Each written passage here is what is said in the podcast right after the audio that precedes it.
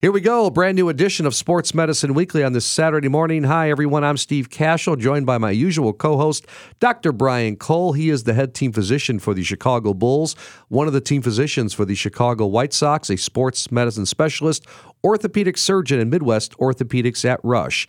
Our producer is Shane Reardon. Our coordinating producer is Tracy Toro. Our website is sportsmedicineweekly.com. How are you, Doc Cole? I'm doing great this morning, Steve. Did you watch Super Bowl? I did. Yeah, great stuff. Huh? Everyone's expecting a close game, and pretty much that's what we got. Yeah, I think they delivered. Yeah, they did. They total did. entertainment value. Well, let's talk about Patrick Mahomes, okay? Chiefs quarterback, Super Bowl most valuable player. Everyone here in Chicago wishing he was a member of the Chicago Yeah, Bears no wearing number 15. But this is interesting, uh, Doc, because maybe people forget that back in week seven, Patrick Mahomes suffered a dislocated kneecap. It was a patella dislocation. Initially thought the worst is what Mahomes was thinking.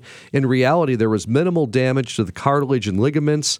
Um, but let's talk a little bit about that. Explain what a patella dislocation is, and are you surprised he came back after just a couple of week layoff? Well, I will say this: there's something clearly unique about the NFL that you don't see in other sports. You get a little bit of in hockey, I say, I would say, but the fact that you get you know games week by week, and you're not dealing with several games over a week, does provide the opportunity to get well from something that can be particularly uh, damaging and lead to missed time and really critical time. Uh, that being said, the fact that he returned in this fashion with that short a timeline is is monumental in any sport. So a kneecap dislocation almost always involves tearing a ligament along the inner side of the knee called the medial patellofemoral ligament. It's basically a, a check rein so the kneecap can't move out of position. And it can happen through a traumatic injury where someone hits the knee very hard or through a plant and a twist. And it almost always will tear that ligament. So there's pain and swelling from the ligament tear. Often it can damage an area of cartilage and just the, the, the impairment that comes from the event can be significant. So to come back in two, three weeks' time uh, is not impossible, obviously, uh, but it is rare or unusual. And I think it's about getting on top of it quickly, being involved in a you know, that's the unique aspect of being in professional or high level, uh, say, college sports, is that you're embedded in a system that can address things very quickly, get it initially immobilized, ice, get the swelling down, and get them in proper prehab. And this is the kind of outcome that you can get if you're treated in this fashion.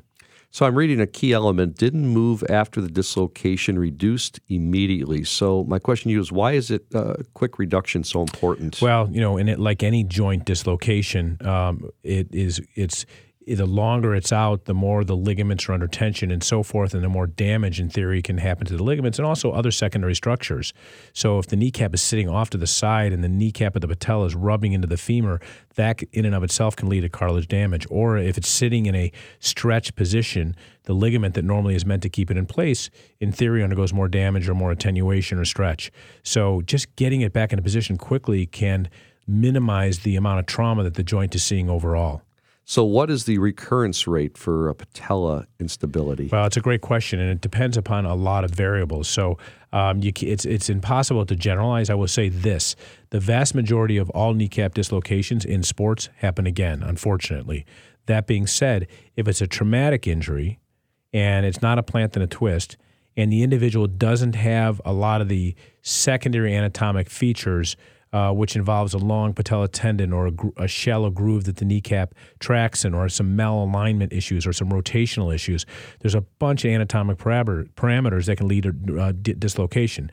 I would say more likely than not, this is a situation given his age and the fact that he's been an athlete for as long as he's ha- he has been, that he, you know, if I had to guess, he probably lacks a lot of those predisposing factors that can lead to recurrence.